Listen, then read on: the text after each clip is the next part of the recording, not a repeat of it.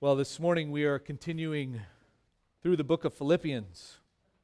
We started it a couple weeks ago, and last week we had a wonderful Mother's Day, and now this morning we come to Philippians chapter 1, and we're going to be in verses 3 through 5. Depression tests these days are popular at doctor visits. A few weeks back, I went to the doctor. The nurse had me fill out this sheet with some questions on it. I had to mark on a scale of zero to five how many of these things listed I had. Some of the things that were asked were How often do you have little or no interest in doing things? How often do you feel down, depressed, or hopeless? How often do you feel bad about yourself? How often do you have thoughts that you want to hurt or kill yourself? This obviously was a depression test. And I thought, well, how depressing is this test?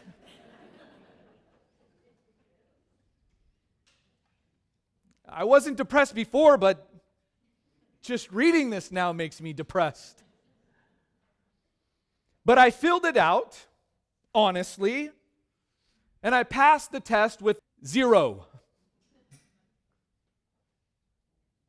But if a doctor were to look at the circumstances of Paul's life and all the things that Paul was going through, the doctors would probably diagnose Paul with depression. Why do I say that? Well, he's writing this letter to the Philippians from jail in Rome after he was arrested for preaching the gospel. And just listen to to Paul's records about his life. In 2 Corinthians 11 23, he says this Are they servants of Christ? I speak as if insane. I more so. Listen to his record. In far more labors, in far more imprisonments, beaten times without number, often in danger of death. Five times I received from the Jews 39 lashes. Three times I was beaten with rods. Once I was stoned. Three times I was shipwrecked. A night and a day I've spent in the deep. And it doesn't stop there. He goes on. I've been on frequent journeys and dangers from rivers, dangers from robbers, dangers from my countrymen, dangers from the Gentiles, dangers in the city, dangers in the wilderness, dangers on the sea, dangers among false brethren. I've been in labor and hardship through many sleepless nights, in hunger and thirst, often without food, in cold and exposure. Apart from such external things, there is the daily pressure on me of concern for all the churches. If a doctor pulled up a record like that, he might conclude this guy must be depressed. I mean, what a, a terrible life this man has lived, according to the world's standards. And even in Philippians 1:23 he says, "But I am hard pressed from both directions, having the desire to depart and be with Christ, for that is very much better." Paul even opened up his heart to the Philippians and he said that his desire was to depart, to die, and be with Christ. And some might think, well, he must have been depressed if he desired to die. But in fact, Paul was not depressed. He was far from depression. His life was filled with joy. 2 Corinthians 6, after giving another record of the hardships of his life, Paul says in verse 9, We live as punished, yet not put to death, as sorrowful, yet always rejoicing. Sorrowful life, and yet he says, I am always rejoicing. Paul had much that he could have been sorrowful about in his life, right? Mean, we just saw this list of all the things that Paul has gone through, the sorrow that he could have wallowed in in his life. But instead, he chose to rejoice and to walk in the fruit of the Spirit, which one of those is what? Joy. Joy. Now, when people think of joy, a lot of times people will think of happiness. Happiness. But happiness is something that comes and goes with circumstances. It comes and goes depending on our happenings. And it's related to pleasure or satisfaction.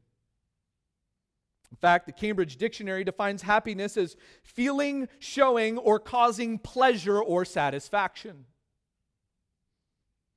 And the Greek word for pleasure is the word from which we get our word hedonism, which is the philosophy of self centered pleasure seeking. Hedonism. So, the, the feeling of happiness is something that is dependent on the circumstances and whether one finds pleasure in those circumstances.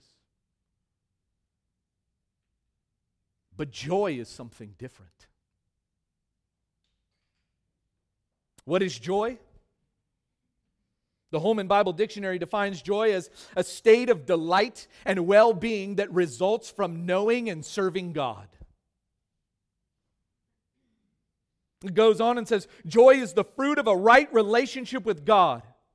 It's not something people can create by their own efforts. And joy is actually a command in Scripture. Did you know that? We are commanded by God to be joyful. R.C. Sproul said over and over again the pages of the the idea of joy is communicated as an imperative, as an obligation. Based on the biblical teaching, I would go so far as to say that it is the Christian's duty, his moral obligation to be joyful. In fact, Sproul goes on to say that failure of a Christian to be joyful is a sin. It's a sin. Because it's commanded of us in Scripture, right? It's commanded by God for us to be joyful. In fact, turn in your Bibles to Philippians chapter 4. Philippians chapter 4 and look at verse 4. We know that one of the themes of this letter to the Philippians is joy. Paul talks a lot about joy in this letter. And look what he says in Philippians 4 4. He says, Rejoice in the Lord always. Again, I will say, What? Rejoice. Both times Paul says rejoice, those are imperatives, those are commands. And when are we supposed to rejoice? Always. Always a life of joy. No matter what the circumstances, what are we to do? Rejoice. We're to have joy in our life. So, how can someone remain joyful? Well, notice what the key is in this verse. Not just rejoicing, but notice rejoice how? Rejoice in the Lord. We're to rejoice in the Lord. The key to joy in the Christian life is the source of joy the Lord. He's the source of our joy.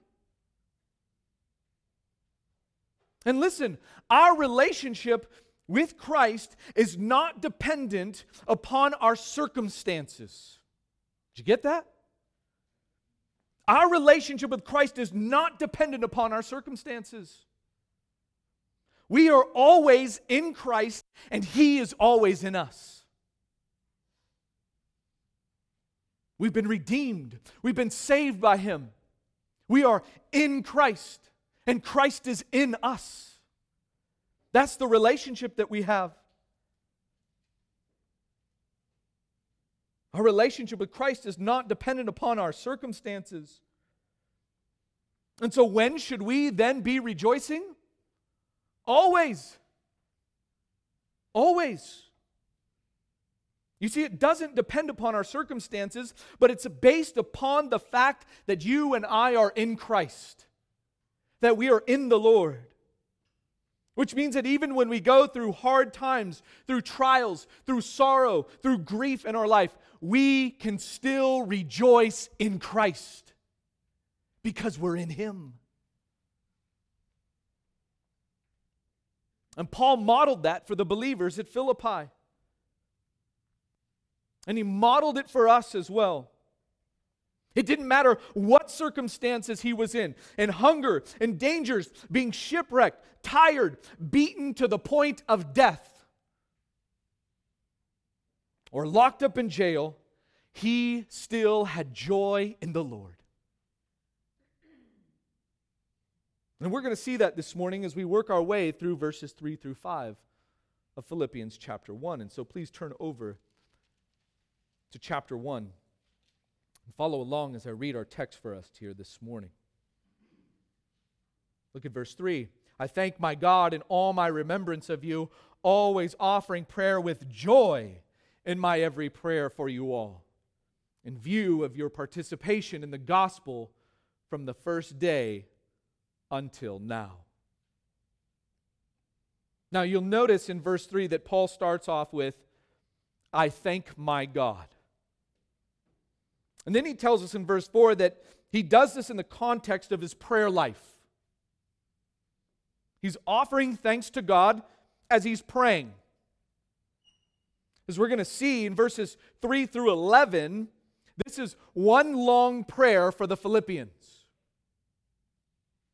You can see down in verse 9, look at what it says down in verse 9. Notice what he says there at the beginning. And this I pray. He's praying. It's, it's one long prayer. It's one long prayer for the believers in Philippi. And how did Paul pray? Look what he says in verse 4 always offering prayer with joy. This was a joy filled man a joy filled man who desired for this church to be filled with joy. And he modeled it in his prayer for them. And this morning, I want us to look at this joyful prayer of Paul and look at the components of what joyful prayer looks like in verses 3 through 4. And then we're going to look at the cause for this joyful prayer in verse 5. We're going to look at the components of this joyful prayer and then the cause of this joyful prayer. So let's begin first with the components. The components.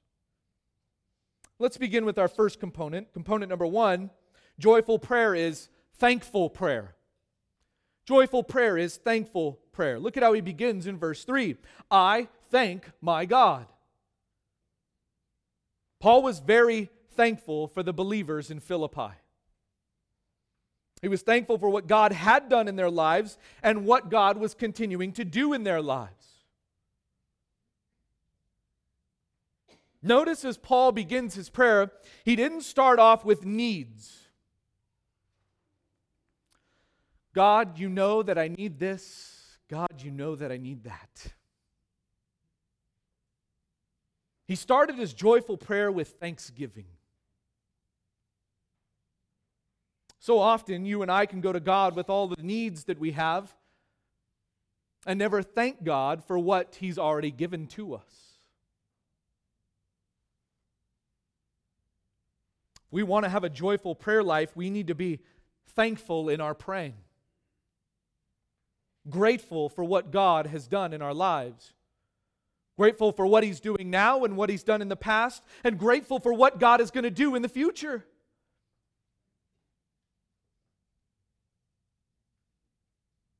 I also want you to notice that Paul did not start off with being thankful for possessions. Notice that. He started off by being thankful for people. I thank my God in all my remembrance of you, you Philippians, you people. Paul was thankful for people. Are you thankful for people in your prayer life? People that God has brought into your life? People that God has brought into your life in your past? People that God has currently in your life? Are you thankful to God for those people? Both people who might be trouble for you and people who are a blessing to you? Are you thankful for them? You see, Paul was not thankful for a perfect church.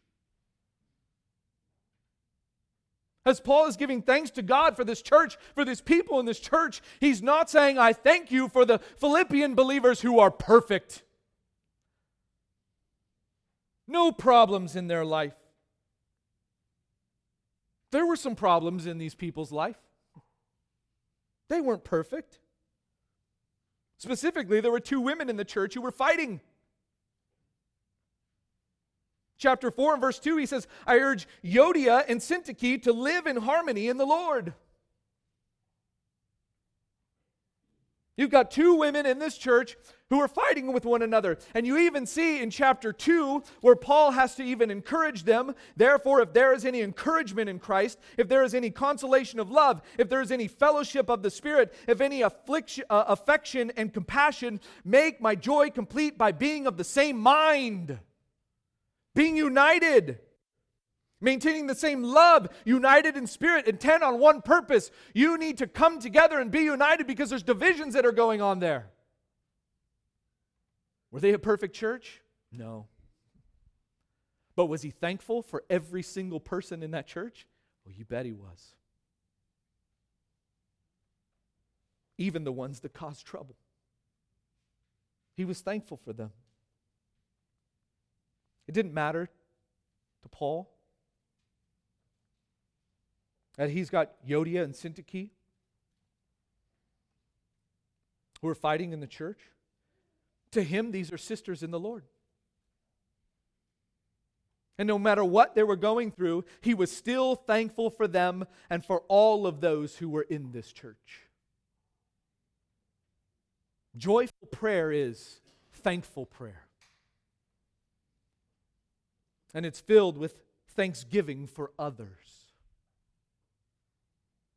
Second, joyful prayer is personal prayer. Joyful prayer is personal prayer. Now, this is not personal prayer in the sense that he was praying for himself, but notice what he says there. He says, I thank my God.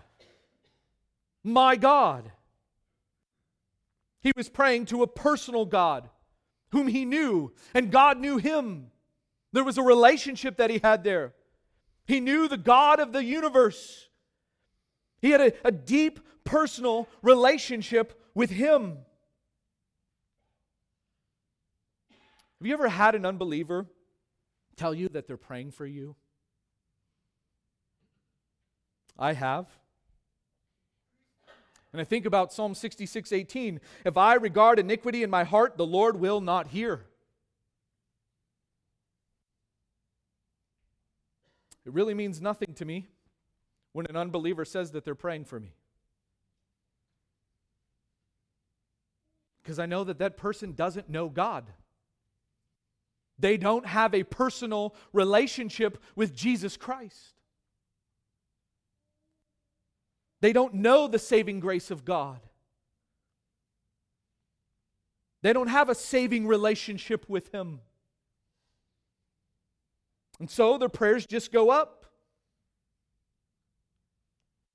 But when a believer tells me that they are praying for me, there is great comfort and great joy knowing that they are going before the one true God to offer up prayers for me. I know that they have, as a brother or sister in Christ, they have a deep relationship with Christ. They know Him. They worship the same God that I worship. We're united in Christ. And there's joy knowing that they are going before the throne room of God to pray for me. There's comfort in that. There's joy in that. Knowing that we worship the one true God together. Whereas an unbeliever may be praying to who knows what God they're praying to. Some God made up in their mind. But because we have been changed by the power of the gospel and its transforming work in our lives, when we are praying, we are praying to our God, to a personal God, to my God. And it's even right for you to say that you are praying to my God. You can say that. Paul said it. Tell people that you're praying to your God. I love it on Wednesday nights before Bible study. My office is right next to the conference room where the prayer team meets to pray for all of the prayer requests that you put in every week. Every one of those prayer requests that comes in, there is a team of people that are praying for you. Every week. And I know that as they are gathered together in that conference room praying, every one of those prayers is going to heaven, to the throne room of God. And God is listening to every one of those because those are His children who are praying to Him. And it's, it's sweet and joyous to know that God is hearing every one of those prayers. Every prayer that his children offer up. God is hearing those. And Paul was able to pray to his God even in the midst of his circumstances because of the joy that filled his heart from knowing God. There was a deep personal relationship that he had with God. He'd been changed by God, he had received God's grace and God's mercy. And he knew that even though he was in prison in Rome and the Philippian believers were over in Philippi, some 800 miles away,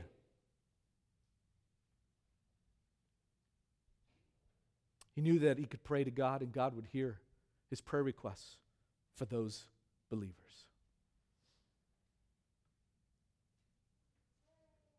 And he prayed with a joyful heart to God. He prayed with joy because his prayer was personal. It was out of a, a deep love, out of a deep relationship that he had with his God. And he knew that the same God who saved him was the same God who saved the Philippians. And there was joy knowing that God was hearing his prayers as he focused his prayer for the Philippians to God. And so, joyful prayer is thankful prayer. Joyful prayer is personal prayer. Third component of joyful prayer is it is mindful prayer. It is mindful prayer. Look at what Paul says at the end of verse 3 In all my remembrance of you. I thank my God in all my remembrance of you. What brought Paul joy in his prayer life? Remembering these believers, remembering them. Now, what's amazing is that from the time that Paul first met the believers in Philippi to the time of him writing this letter, there's been about 10 years that has passed. He planted the church in Philippi on his second missionary journey. And he visited them again briefly on his third missionary journey. And he's thankful to God for all that God had done through this church. And he calls them to mind. He remembers them. He remembers what God did there at this church. He remembers going to that prayer meeting down by the river with some Jewish women. Being in jail with Silas. Then going to the jailer's house where he and his household heard the gospel and were saved. That comes to Paul's mind. He remembers these Philippian believers. He remembers them. He remembers how generous this church was by sending a gift to him. In 2 Corinthians 8 1, we read this Now, brethren, we wish to make known to you the grace of God which has been given in the churches of Macedonia. It's where Philippi is. That in a great ordeal of affliction, their abundance of joy and their deep poverty overflowed in the wealth of their liberality. For I testify that according to their ability and beyond their ability, they gave of their own accord. Paul remembers this giving church and the sacrifice that they went through to give to Paul and to the other churches. Paul received the gift from them, and he remembered their sacrificial giving for the cause of the gospel. Paul had wonderful memories of this church. Now, was this church perfect? No. As we already saw, it wasn't a perfect church, it had its problems. But that didn't stop Paul from having joyous thoughts about these believers. He always thought the best of them. And he knew that in order to have joyous prayer for them, he needed to recall all of the wonderful things that God was doing in their lives. See, so often we can get caught up in the negative aspects of people's lives and all of the negative things about them. And then when we go to pray, they're the last people that we'll pray for. Right? Because we don't have positive thoughts about them. We've got negative thoughts of them. But when we think good, loving, and caring thoughts about others, then our desire will be to pray for them, and we will be filled with joy as we do pray for them, rejoicing in what God is doing in their lives. One commentator says this a natural way of thinking Notice that a natural way of thinking about other people leads to praise for their favors and criticism for their faults. But Paul's thinking about the Philippians is not divided in this way between praise and criticism. All of his thinking about them causes Paul to thank God. And he rejoices for them and what God is doing in their life. This is Paul's heart. And his mind was for the Philippians as he joyously prayed for them. Wasn't divided between praise for them and criticism of them. He had loving thoughts of them that drove him to be thankful to God for them and caused great joy in his praise and prayer for them because he loved them and he cared for them.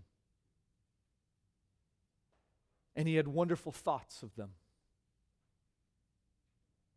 And so, joyful prayer is thankful prayer. Joyful prayer is personal prayer. Joyful prayer is mindful prayer. And the fourth component of joyful prayer is it is selfless prayer. It is selfless prayer. Look at verse 4 always offering prayer with joy in my every prayer for who? You all. For you all. Look at how often Paul says you in this prayer. Follow along with me. I want to show you this. Look at verse 3. I thank my God in all my remembrance of you verse 4, always offering prayer with joy in my every prayer for you all. In verse 5, in view of your participation in the gospel. Verse 6, for I'm confident of this very thing, that he who began a good work in you. Verse 7, for it is only right for me to feel this way about you all, because I have you in my heart. Verse 8, for God is my witness, how long how I long for you all with affection of Christ Jesus. Verse 9, and this I pray that your love may abound still more. And verse 10, so that you may approve the things that are excellent. You, you, you all. His prayer was about you, others. It was outward focused. His prayer was all about them.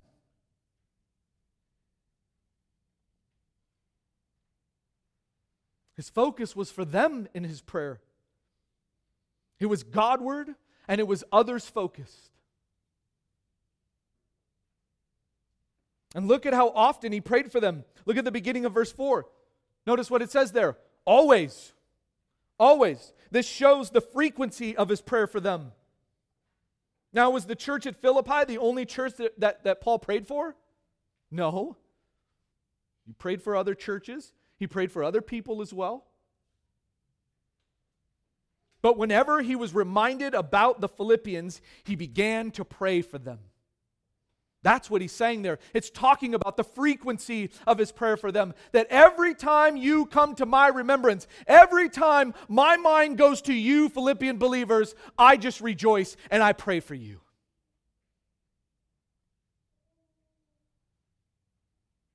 And whenever he began to pray for them, it brought him great joy.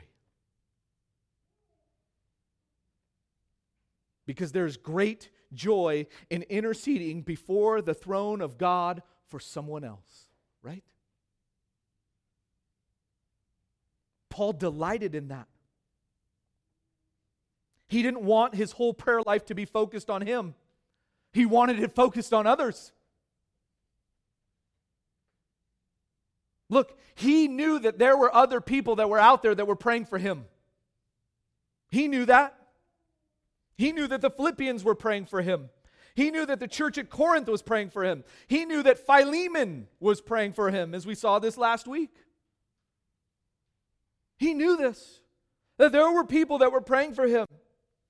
And so, what did he do when he went to his knees and began to pray? What was his focus in his prayer? For others. He began to pray for other people.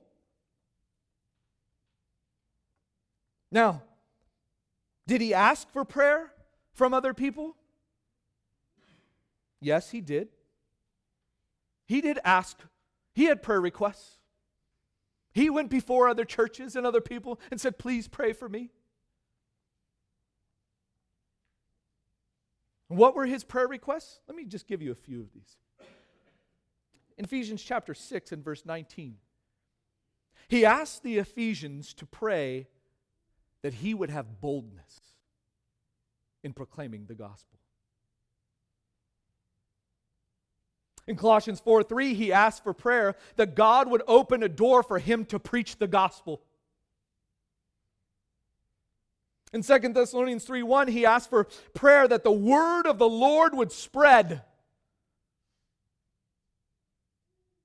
In Romans 15:31, he asked for prayer to be rescued from his enemies so that he could go and visit the believers in Rome and be encouraged by them and encourage them so that they could use their spiritual gift to edify him and he could use his spiritual gift to edify them.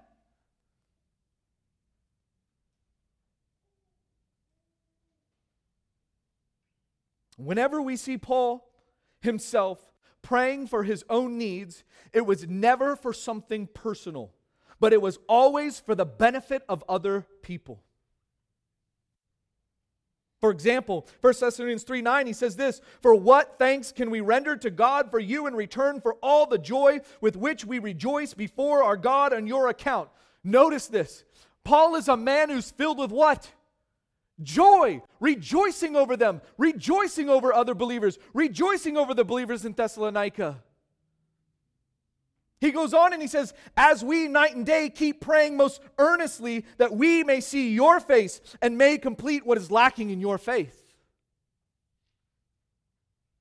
That's his prayer.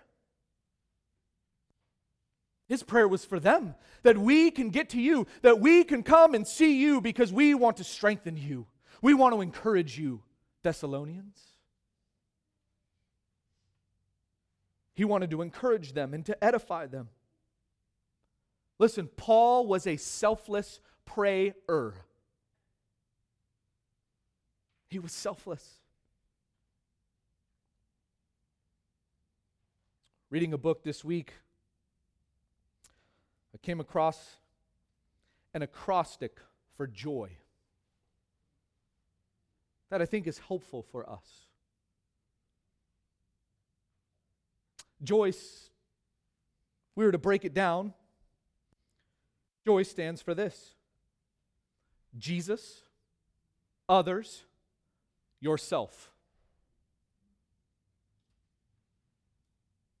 Jesus, others, yourself. So many times we lack joy in our life because we reverse that.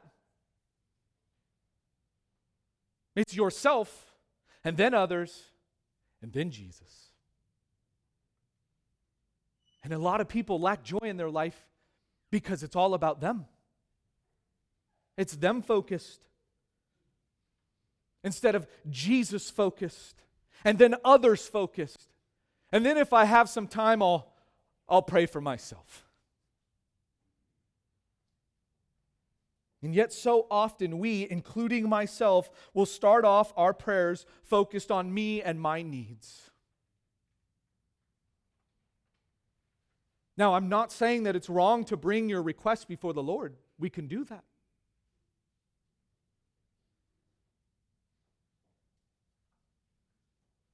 That we would find a lot more joy in praying if we began to pray more for other people and less for ourselves. Listen, give your requests to other people. Drop those requests in the offering bag as it comes around. Write them out. Put your requests down. Drop them in there and let somebody else pray for you because they are. I promise you, they are. There's a whole team of people that are praying for your needs, for everything that you drop in there. Every prayer request goes up to the throne room of God. Let those people pray for you. Give a request to others. Let them pray for you. And then you spend time on praying for others and watch the joy just radiate in your prayer life. It did in Paul's prayer life, as he always offered prayer with joy in every prayer for the Philippians. And he modeled that for them. He models it for us. And he modeled it for them. Why? Why would Paul model this for this church at Philippi? Because this church was a praying church. This was a praying church. And he knew that. He knew that the Philippians loved to pray. How did he know? Where did the church begin? At a prayer meeting down by the river. That's the beginnings of the church. Some women who were there praying. And they come in and they share the gospel and they get saved. What do you think those women continued to do? To pray because it was in their heart. They loved to pray. This was a praying church. Look over at verse 19 of chapter 1. Look at what it says there. He says, Yes, and I will rejoice for I know that this will turn out for my deliverance through your prayers and the provision of the Spirit of Jesus Christ. He knows that they're praying. My deliverance is going to come as you are praying. I know that you are a praying church. Keep praying for me. He knew that they loved to pray. And he modeled joyful prayer to this church. And so we can see that it was these components thankfulness, a personal prayer, a mindful prayer, and selfless prayer that brought great joy in Paul's prayer life. And if we begin to pray this way, watch and see how it will bring great joy in your life as well. Well, what's the cause? Those are the components of his joyful prayer. What's the cause of this joyful prayer for these Philippians? Well, look at what he says in verse 5. He says, In view of your participation in the gospel from the first day until now. Oh, we can take those, those two words in view and we can say because because this is this is the reason for Paul's joyful prayer. Because of your participation in the gospel from the first day until now I rejoice. My heart is filled with joy because of your participation. As I lift up prayer requests before the Lord for you people my heart is filled with joy because you have been participants in the gospel with me from the first day until now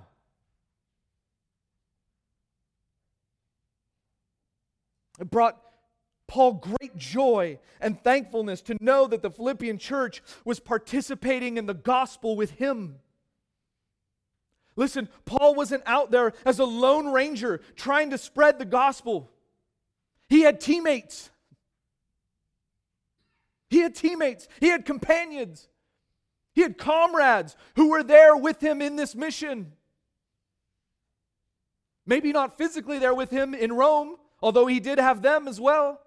But he knew that these Philippian believers over in Philippi were praying for him and meeting his needs, and they were participating with him in the gospel.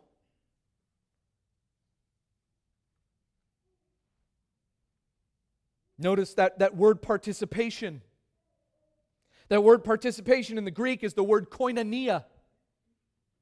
Koinonia, and it means fellowship Fellowship. There was great fellowship. Even though they were 800 miles away, there was great fellowship with these believers in Philippi as they participated with him, fellowshipped with him in the cause of the gospel. That word koinonia speaks of a, of a close relationship involving mutual interests and sharing. Paul knew that the Philippian church had a mutual interest in the gospel with him. There was a mutual interest in spreading the gospel. One translation says it this way For you have been my partners in spreading the good news about Christ from the time you first heard it until now. That's the idea there behind participation, that they are partners with Paul in the gospel. When did this partnership begin? Notice what he says there on the first day. At that prayer meeting down by the river with these women in Acts 16 13. That was the first day that the gospel arrived in Philippi. And as those Jewish women were down there by the river praying, because there was no synagogue in Philippi, Paul and his companions show up. They preach the gospel to these women, and they get saved. Then the jailer gets saved. Him and his whole household, they get saved. And from that very moment up until Paul was writing this letter some 10 years later, this church hasn't given up on the mission. The Philippians didn't give up, they haven't thrown in the towel. Even though Paul is not there with them, they still had the message of the gospel and they were focused on preaching it and living it out. Even if that means to suffer for it, as we see in chapter 1 and verse 29 For to you it has been granted for Christ's sake not only to believe in him, but also to suffer for his sake. He even knew all the suffering that they were going for the cause of the gospel. And they've suffered just as Paul suffered. But they didn't give up, they participated. They were active participants in the spread of the gospel. Even persecution wouldn't stop them from being active, actively involved in spreading the gospel. They were participants, partners, companions with him in the gospel. And Paul knew this, and it brought him great joy. Isn't it a joy and a blessing to know that you're not alone in this world as you live for Christ?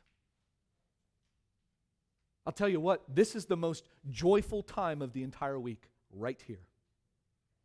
Because I look around at all of my brothers and sisters in Christ who worship the same God, who are living for Christ, and it brings great joy. This is the most joyous time of the week.